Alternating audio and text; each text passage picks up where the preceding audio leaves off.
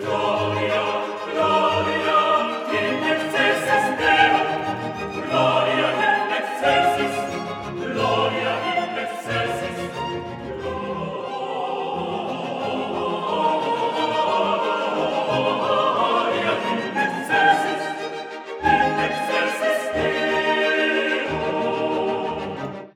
Welcome to the Baptist broadcast, New Covenant Theology. That is what I uh, would like to discuss today. And the reason I would like to discuss it today is because I've been getting some recent, like, uh, you know, there's been some recent uh, interest taken in a covenant theology video that I did a long time ago, a couple years ago, actually three years ago, I think this month, uh, with Dustin Segers. It was uh, live streamed on my channel uh, back in 2018 and uh, I've been getting some recent interest, uh, some comments, uh, usually comments at my expense, but that's okay because Dustin is a great guy and articulated his position very well. And I think that I could have done done many many things better than I did in terms of articulation.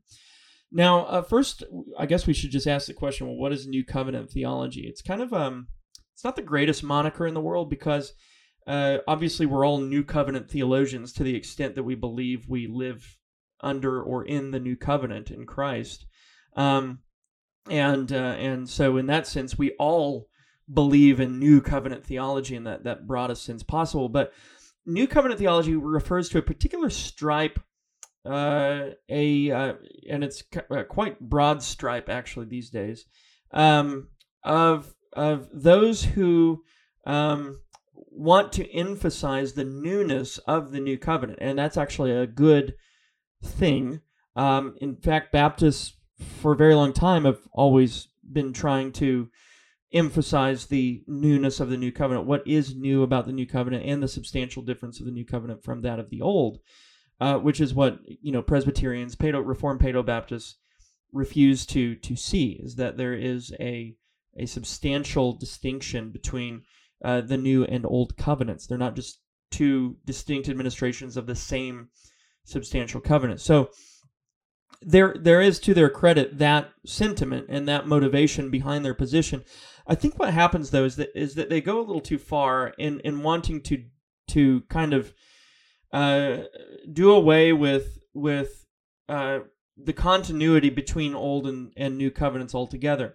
Now, I would say that the continuity between Old and New Covenants uh, really uh, depends upon things that existed slash were in force slash were revealed um, prior to and under the Old Covenant, but weren't necessarily uh, linked to the Old Covenant. Um, and they may have been appropriated to within the Old Covenant. So, for example, the moral law is obviously part of the Old Covenant, but uh, the moral law also exists independently of the Old Covenant. I think we see that, you know, if we go back to just Genesis alone, I think we see a great deal of the, the moral law or the Decalogue uh, revealed and assumed in texts way prior, chronologically prior to the the making of the Sinaitic covenant in, in Exodus 20, and then uh, the secondary revelation of it in Deuteronomy 5, or the reestablishment of it there. And so this is a complicated issue. This is a this is a you know especially when you when you consider the fact that New Covenant theology is not a monolith. Uh, it started out more unified than it is today, and of course that's pretty much every position. It begins as kind of a monolith in some sense, and then as it develops and as theologians kind of you know think about it more write about it more you know some some divergences begin to appear. Uh, there are differences between Schreiner and Wellum and you know some others uh, Owen Strachan and and and and others. So um, there are those who posit a covenant of creation in the Garden of Eden who are also New Covenant theolo- theologians like Gentry and Wellum uh, but there are those like Dustin Segers, who I who I talked with on my channel uh, those years back, who denies a covenant in the Garden of Eden. So, but both of those groups of people, I mean, Wellum and then and then and then uh, Segers and and those he would he would closely identify with are are both said to be New Covenant theologians or New Covenant theology groups uh, who espouse New Covenant theology. So there is uh, a great deal, I think, of talking past one another, and I think that happened to an, to a degree in our conversation. Unfortunately, you know, just with the happenings of life, I never got a chance to to reconnect with with Dustin and and and have part two. It was part one, New Covenant theology, and then never got into really part two, and and um, uh, just so many things that changed uh, in good ways over these last uh, three years. Uh, just wasn't able to to make that happen. So uh, here we are, and I would like to talk about New Covenant theology. So one of the things we talked about on on the video, and you can go back and look at that. I'll link it in the show notes underneath this video. Um, is the, one of the first things that we that we really engaged with was the idea of the covenant of works in the garden. And Dustin's particular branch of New Covenant theology, you know, um, denies a covenant of works. I've been encouraged to see that in some corners of covenant theology, like with Gentry and Wellum, for example, there is, excuse me, there is a covenant affirmed in the garden. They do see a covenant affirmed uh, or made or established in the Garden of Eden. And you can read more about that in Kingdom Through Covenant, which is their massive work on um, on their on their position. It's a biblical theology of sorts, and um, and they talk a, a great deal about that covenant of creation. And and that's a that's a positive development, I think, in, in New Covenant theology circles. Dustin's branch denies the covenant in the garden and I think the reason that that branch denies a covenant of garden in the a covenant of creation or a covenant of works in the garden is because of a a kind of implicit biblicism in terms of hermeneutical methodology, right? So, you know, he said in our video one of the things he said in our video, and by the way, one of the most gracious guys I've ever interacted with online, and so uh, and and I and I appreciated that very much. Um, but one of these things, you know, one of the things that he, he kept saying about about the covenant of creation is, you know, I don't want to go beyond what's written. I don't want to go beyond what's written. Prior to getting to that point, when he was saying that about the covenant of works in the garden, he he did he did establish kind of a criteria of sorts for you know using extra biblical language. You know, the Trinity, you know, is obviously taught in the Scripture, um, and the even though the term Trinity is an extra biblical term that we use, you know, and so he's he's he's okay with granting the term Trinity, even though it's extra biblical to describe a biblical concept.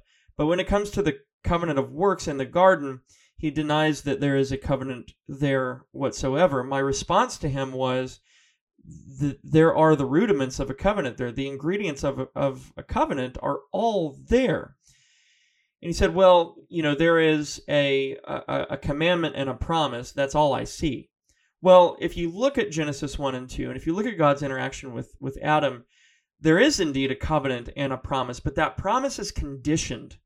That promise is conditioned upon Adam's continued obedience.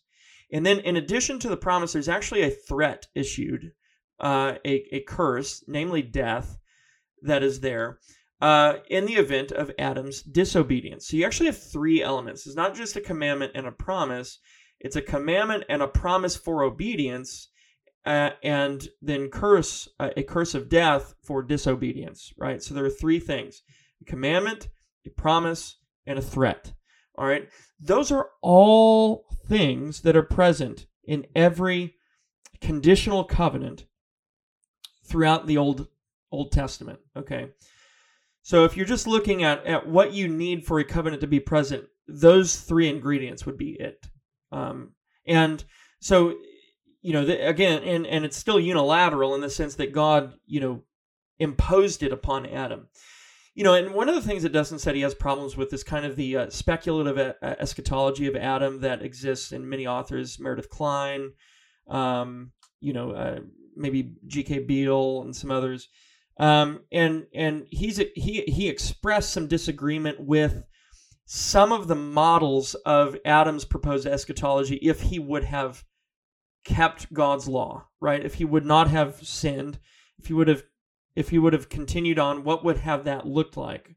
And um and that's okay. You can you can believe in a covenant of works in the garden and disagree with those various models of Adam's eschatology. And I've even heard people who affirm a covenant of works in the garden who've just chosen to remain totally agnostic as to Adam's speculative eschatology, which I think is, you know, is I, I don't think we should do that, but there are some who do it yet maintain a covenant of works. So there's nothing, you know, if if, if you disagree with one of the many models put forth for what would have happened to Adam if he would have obeyed, you know, that in no way, shape, or form militates against just the basic affirmation of a covenant of works in the Garden of Eden.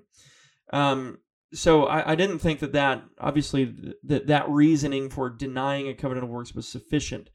The concept of a covenant is there.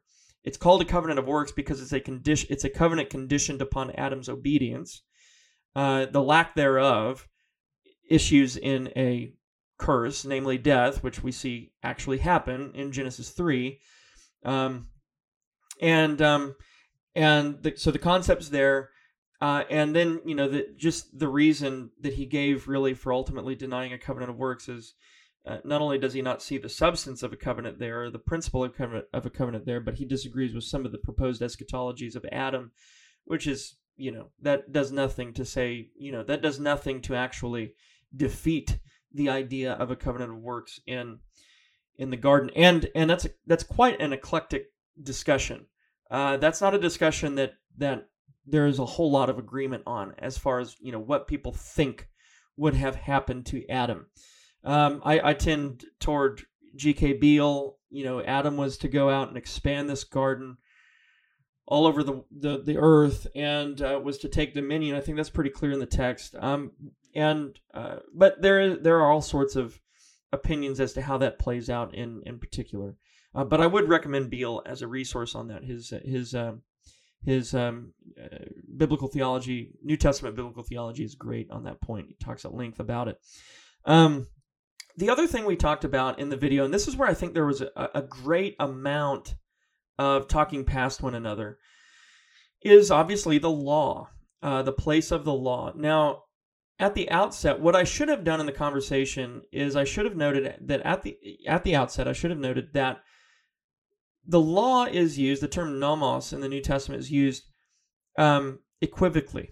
Uh, that means that you know the term law in one place may refer to you know one aspect of of the law, and in another place in the New Testament may refer to maybe perhaps a more broad aspect of the law. Sometimes the law refers to the whole Old Testament. Sometimes it only refers to uh, the Decalogue. One of the examples that Dustin brought up was 1 Corinthians 9 and you know Paul saying that he wasn't you know he he would he would be as those who were under the law so that he could relate to those under the law. Um, and then he for those who were not under the law, he would be as one who was not under the law. Uh, and then he qualifies and it's put in brackets or it's put in parentheses in the in the text usually that uh, he was not without law to God, right? Or without the law of Christ. He was still obligated to Christ, he was still obligated to God. And so there's an instance there where the law, actually, in one brief passage, is used equivocally, okay? Um, and Paul has to make a qualification, um, given you know he's using the law, the term nomos, in, in two distinct ways there. So, but that happens all throughout the New Testament, and so what, what I should have done is I should have noted that when we say, you know, the law, or that the law still applies to the Christian, or that the Christian is still obligated to keep the law, we are not saying that the Christian is under the law in the most technical sense of that term, because usually the phrase under the law refers to people who were born, raised, and in and subject to the old covenant. Well, as those who are in Christ, we believe that the old covenant, in accord with Hebrews 8, verse 6 and 13, has been done away with. It's been abrogated. So, in that technical sense, we're not under the law. That describes a particular relationship to God's law, not only the moral law, but the rest of the law, the civil and what we would call the civil and ceremonial commandments as well. That describes a particular relationship that we as Christians are not currently experiencing. Okay. uh, and one that has has really sailed away with the abrogation of the of the of the old covenant and the establishment of the new. So we're not under the law, we're under grace in Christ. However, the law in terms of teaching us what liberty actually looks like, we have to remember that the old man is still in some sense present and that we need to be taught what liberty is is still God's law. Uh, and I would say that the clearest expression or the clearest and most perfect example of liberty is Christ's obedience to that moral law. Okay. And so, you know, Peter calls Christ our example. You know, we're to walk in his footsteps. We're to we're to follow him, quite literally to follow him, to be his disciples. And um and so it the law doesn't go away in principle, right? As we, you know, the relationship to the law under the old covenant has gone away. But here's the thing those Ten Commandments, all of them, existed independently of the old covenant. And I noted this in our conversation, and I and I probably should have been clearer in terms of how I presented it. But all of the laws, including the Sabbath, which is one that New Covenant theologians have a problem with, all of the laws, I mean, uh, 1 through 10, I'm talking about the Decalogue, the 10 words, all of them preceded the Old Covenant. And so there is no reason to think that they wouldn't proceed the Old Covenant as well. Um, and then when you look at Christ's manner of life and his example and his perfect law keeping, well, you know, we would end up following all 10 of those commandments if we followed Christ, right? But the relationship to that moral law has changed. No longer is it a minister of death. No longer is it condemnatory, right? No longer are we under it, right? And under it refers to the obligation to keep the letter of the law upon pain of death, or the violation being pain of death. You know, anyone who disobeys or rejects the law of Moses dies upon two, you know, the witness of two or three persons. You know, we see that in Hebrews as well. So we're not under the the moral law in that sense anymore. The moral law and it no longer stands as our as our condemning judge because we're in Christ. Christ has kept it perfectly for us, and we have His righteousness imputed to us. You know, we've been justified. So, what does the law do for us now? Well, it's didactic. We would say that's the use of the law for the Christian. It's didactic. And now, where is the primary place we would go to see that law actually taught? Well, it would be Christ Jesus. You know, we, we read it in Moses, but actually the Ten Commandments as they exist under Moses and in Moses is not the predominant place we would go to see how those laws are kept or what those laws even are. We would actually go to Christ, who Hebrews 1 says is the clearest revelation. He is God speaking in Son, right? He is the express image of the Father. He is the perfect exemplar of the law. Okay. So we I would agree with Dustin that and and many new covenant theologians that you know in that sense it is the law of Christ. We look to Christ to know how to live as those who've been liberated from sin, death and the devil and who now in an inaugural sense exist and live in a new creation. Okay.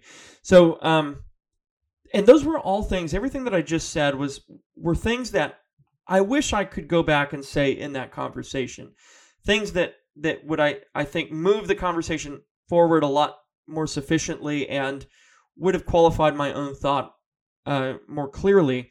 And instead I, I really just kind of failed to bring some of those things out. Um, now i would say that with regard to to new covenant theology and the sabbath that's kind of a bigger issue. But I think that if you if you go back to the very um, kind of the genus of our religion, going back to the book of Genesis, right? Uh, and you look at Genesis 1 and 2, and you see God establish a pattern for creational life that includes a Sabbath rest on an actual day.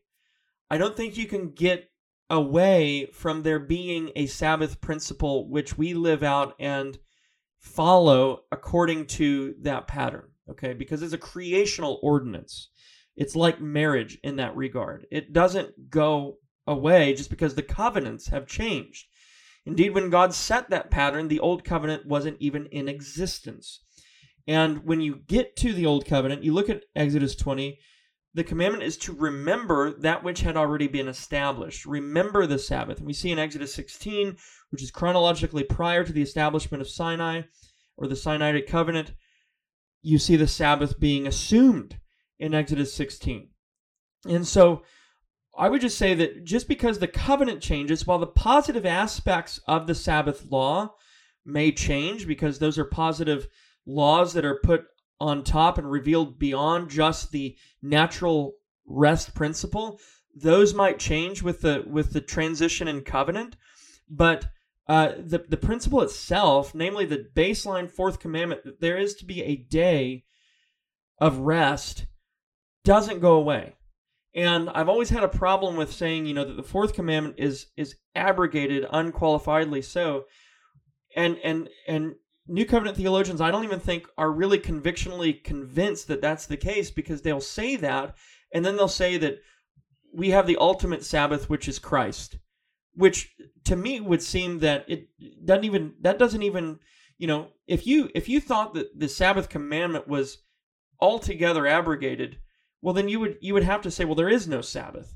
But they'll turn around and they'll say no there is a sabbath. It's a better sabbath. It's it's it's a sabbath in christ. Well that doesn't mean well then the, the then the sabbath commandment's not abrogated. It's just changed. It's been changed with regard to uh, the accidents of it perhaps you could say. It's been changed you know through the uh, transition of covenant the abrogation of the old and the establishment of the new. And when you look at hebrews there's still an obligation for us to enter the rest. There's a commandment in Hebrews 4 to enter the rest. Now, we're going to disagree as to what that rest is, especially when you're looking at Hebrews like 4 9. Sorry. Especially when you're looking at Hebrews 4 9, we're going to disagree with what that what that rest is. But the fact of the matter is, is they still believe there is a Sabbath rest. And you can't deny the wording of Hebrews 4 that we must be diligent to enter that rest, that there is a commandment there, that there's an obligation there for us to enter that rest, right? So I don't even think it's it, it doesn't even fit with their own theology to suggest that you know the fourth commandment is altogether abrogated under the new covenant. A lot of times, what they'll do is they'll say, "Well, there's a republication of all nine uh, of the nine com- of nine commandments in the Decalogue in the New Testament." Uh, but the fourth one is totally abrogated. It's gone. Well, that that's not even true really when you consider their own theology. They're keeping a version of the Sabbath commandment. They're saying that there is a version of the Sabbath commandment republished in the new covenant. Um, it's just obviously different given the uh, the fulfillment of it in Christ Jesus. Now, we would disagree on some particulars. We would disagree on the accidents of the Sabbath. We would disagree that there's an actual, you know, I would say that there's a sign of the ultimate Sabbath rest. We would all grant that the ultimate Sabbath rest is in Christ and eternity, and it's linked with the the new heavens and the new earth and the consummation of it. And that's the ultimate rest that, we look forward to and in some sense participate in now.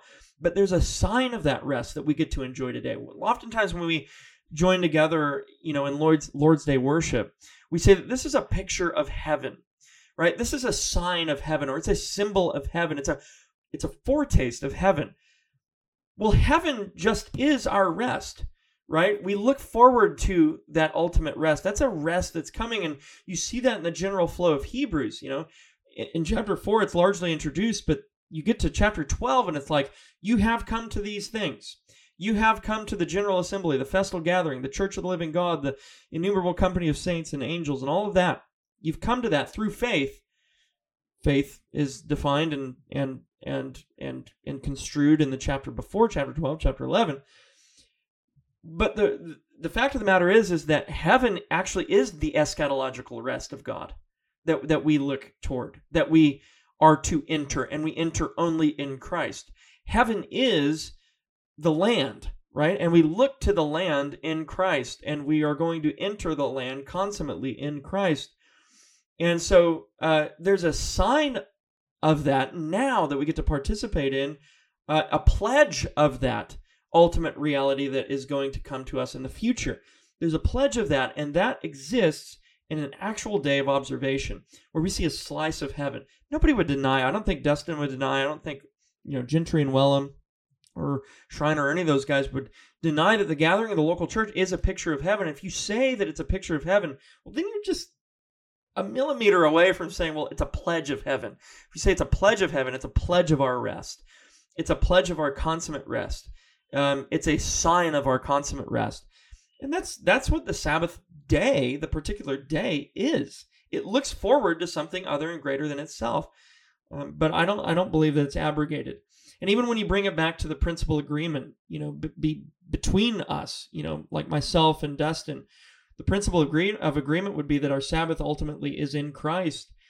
And so, uh, you know, putting that together with Hebrews 4, that there is definitely a an obligation to enter that rest, then, you know, uh, the Sabbath commandment's not gone by any means under the new covenant. I don't think it's it's it's good or proper to say so. So I hope this was helpful, guys. Um, I uh, uh, you know, I will put again. I'll put the link to that show in the show notes below here, um, so you can watch that, and then maybe you can come over and watch this one as well uh, once more, so that you can see the two put together. And hopefully, I clarified some things that were lacking in that in that episode on my side. Um, as always, please give me a thumbs up. Give me a thumbs up uh, if you enjoyed this episode. If it was helpful to you. Um, and don't forget to subscribe to the channel. Really, guys, please subscribe. Just click the red button. It's super, super easy. And the bell for continued notifications. God bless. Have a wonderful rest of your day.